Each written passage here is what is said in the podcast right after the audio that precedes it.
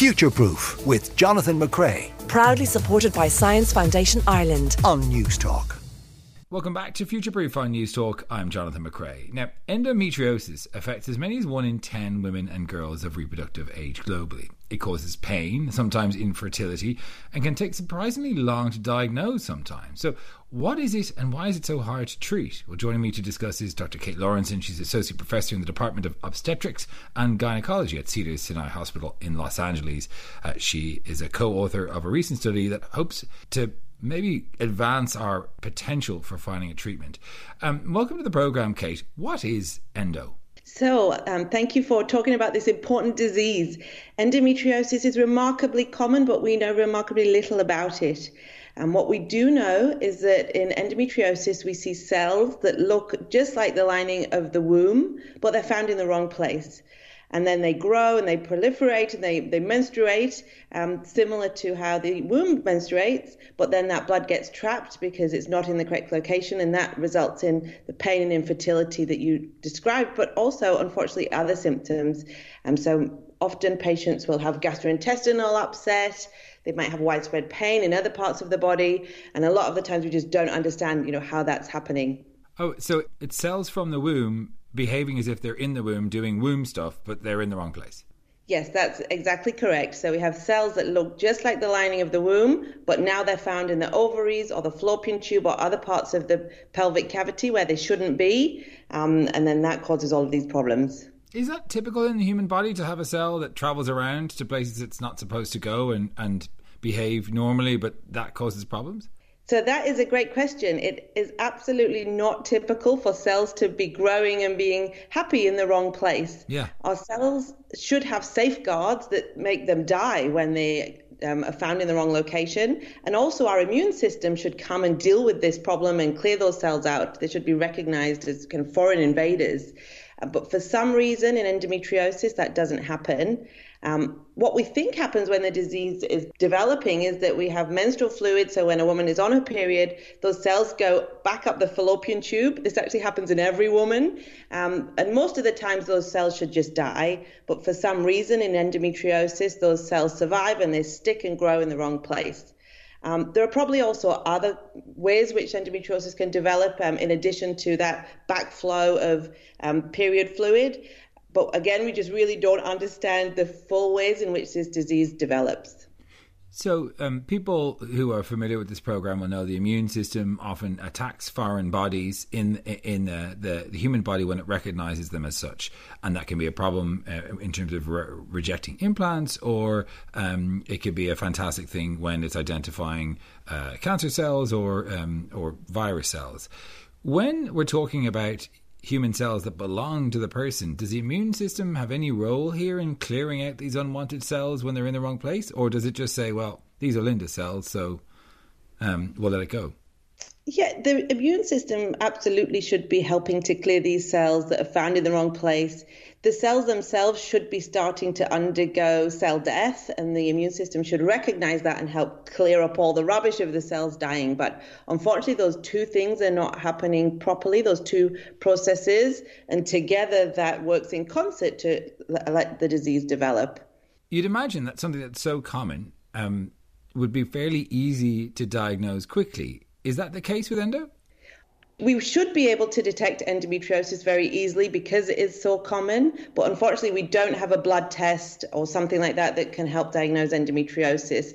And that's why patients often go a decade before they get a diagnosis, because really it's only if a patient and gets to the point where they need surgery and then that surgical tissue is removed and looked at by a pathologist that we can know for sure that that patient has endometriosis. And of course, surgery isn't the appropriate route for every patient. Um, but it actually makes me very hopeful. The fact that endometriosis is so common makes me very hopeful because I think that by applying these newer genomics technologies that just haven't been applied to endometriosis yet, we should be able to find biomarkers, signatures of endometriosis in the blood that we can use to identify the patients who either have endometriosis or a diagnostic biomarker, or at the very least, we should be able to develop ways to find the people that are most at risk of endometriosis and get them reviewed by a specialist much quicker. Oh, um, have we not have we not identified a, a, cohort that is more susceptible to endometriosis yet? So we have some idea about which people are most susceptible to endometriosis, certainly in the research space, but we don't yet have any tool that can be used clinically. So we know that if someone has a family history of endometriosis, it's much more likely that they will be diagnosed.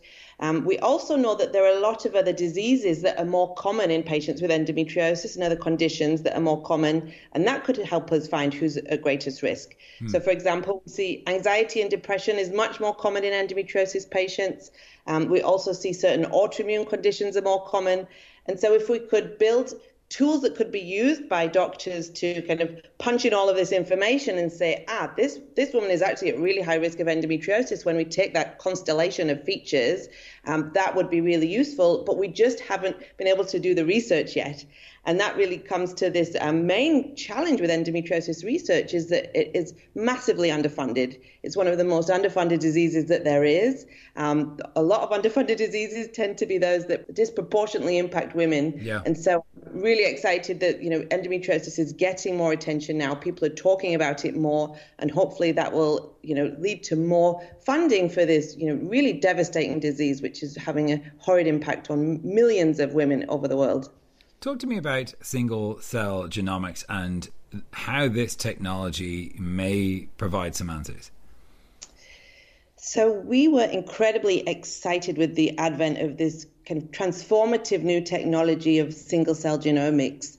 So, whereas before we would take a piece of tissue, so a, a diseased tissue or a normal tissue, and it would all get mushed up, and then we'd just take one measurement of the gene expression in that sample or the DNA or you know other feature other molecular profiles. Now we carefully tease out the cells one cell at a time and profile each of them individually. And so when you have a disease like endometriosis where multiple cell types all conspire together to make the disease happen so as we talked about the immune cells the epithelial cells there's other cell types as well that all work together to make the disease what it is. You just can't understand that unless you have a technology like single cell genomics. And so we jumped very quickly to apply that technology to this disease because we knew it would just really open the door to properly understanding, you know, what does this disease look like at the molecular level? Because we really, you know, a year, year and a half ago, we had no idea um, what endometriosis cells looked like in this level of detail that technology you're talking about is is presumably um, was presumably first aimed towards cancer because when you talk of different types of um, cells um, uh, being involved in the process, the first thing I thought of was this cancer. Is that that was that where this technology was developed to look at for the most part? You know, I think um, cancer has certainly benefited a lot from the insights we, we are getting from single cell genomics, but also human development and organ development, which again is um, you know, lots of different cells working together. And actually, um, when we look at disease, often that's development gone wrong. And so these developmental processes you see, you know, reemerge or reemerge in the incorrect way in diseases like endometriosis and cancer. And so those are the two concepts where it's really been applied most successfully early on. Um, but I think endo- diseases like endometriosis are actually um, the ones that are going to see the most benefit from this technology because we knew so little mm. a couple of years ago. You know, with cancer, we actually had a lot of data from um, really large, you know, usually government funded, large scale studies looking at thousands of cancers across many different um, patients, many different patient populations. We just have not had that for endometriosis. So, what does single cell genomics do for us then? What, what can we learn about endometriosis and how it, we might be able to prevent it? So, in our research, we are taking these data, these new insights, and really focusing on the two main clinical needs for endometriosis the first is biomarkers. So, how can we use this information to find out what our endometriosis cells are regulating? What are they copiously spitting out that we might be able to detect in the blood? Hmm. And so, then, so just to, to, paint a picture for the listeners, you're mm-hmm. talking about these uh, these cells that might be expressing certain types of proteins, or they might behave in a certain way that allow that that um, creates a buildup or the release of certain hormones, molecules, uh, anything like that, that you might then say, well, if that's happening there, then that's endometriosis. Is that the idea? Exactly. Yeah. And and so it might be. It really doesn't matter what the product is in a way. It mm. might be proteins. It might even be DNA released from the cells. We're also interested in epigenetics, and sometimes you can see the epigenetic signatures of dead cells in the blood. And so we're taking really um, any any approach. We're working with some experts around the world to apply now these different technologies that will build upon what the work that we've presented um, in our recent paper. Um, and so the work that you're doing.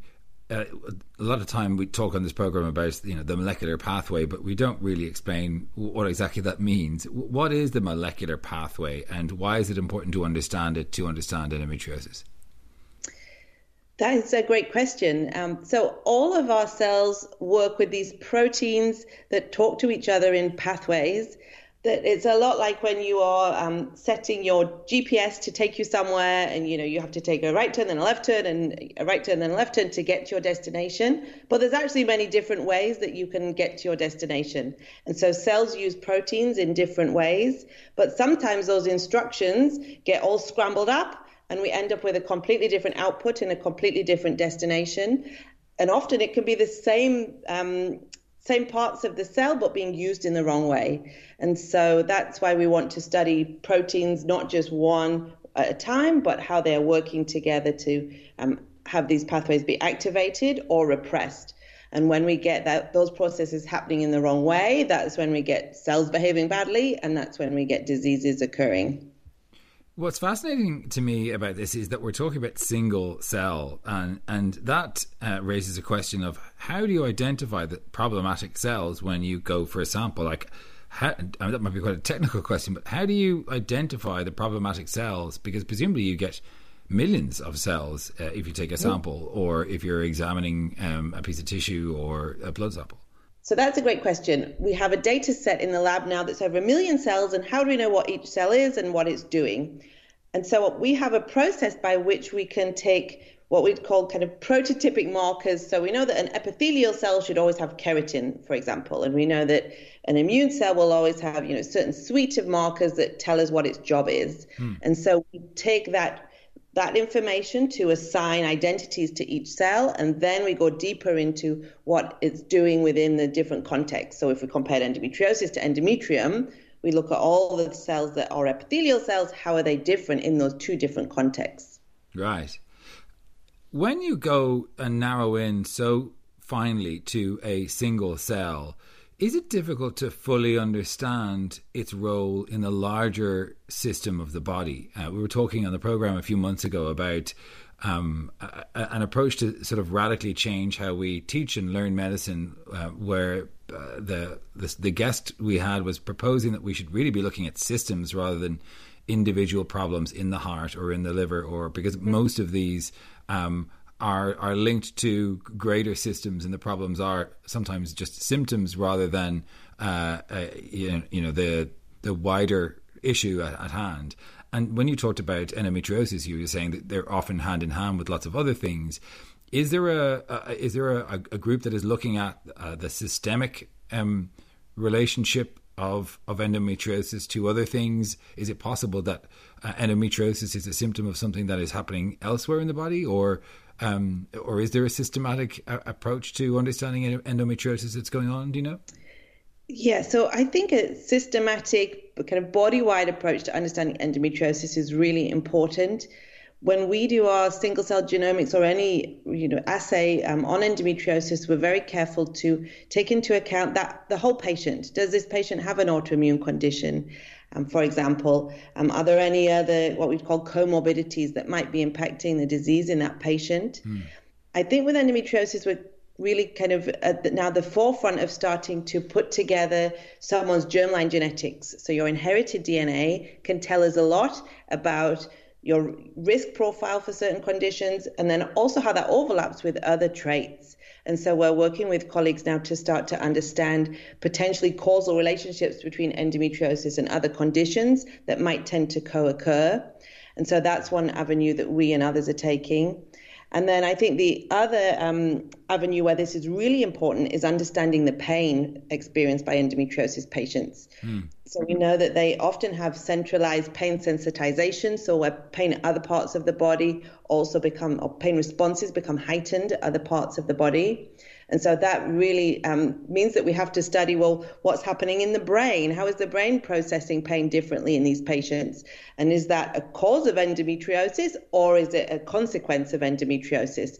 And there's some really clever researchers exploring um, that avenue as well when I, I, speak to scientists who are so narrowly focused on one uh, on one small part of of even a, a, single condition, it really does give me a sense of awe to the amount of knowledge that we've built up over many decades of science. You know, when you talk about this one small Lego brick in the giant wall of our understanding of how the human body works, it, it, it's it's amazing to uh, to see the persistence that, that, that scientists have to to really just zero in on one problem, and try and fix it and overall, hopefully, um, we'll be able to to to you know to fix the problem due to the work of hundreds or sometimes thousands of scientists. It's very cool. So lovely to speak with you, and thanks very much for getting up so early to do so, uh, Dr. Kate Lawrenson uh, who's from the Cedar Sinai Hospital in LA.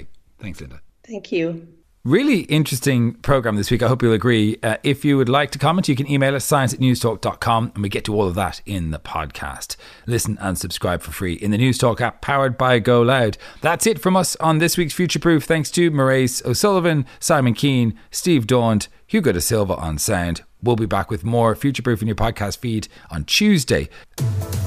Future Proof with Jonathan McCrea. Proudly supported by Science Foundation Ireland. Sunday morning at 10 on Newstalk.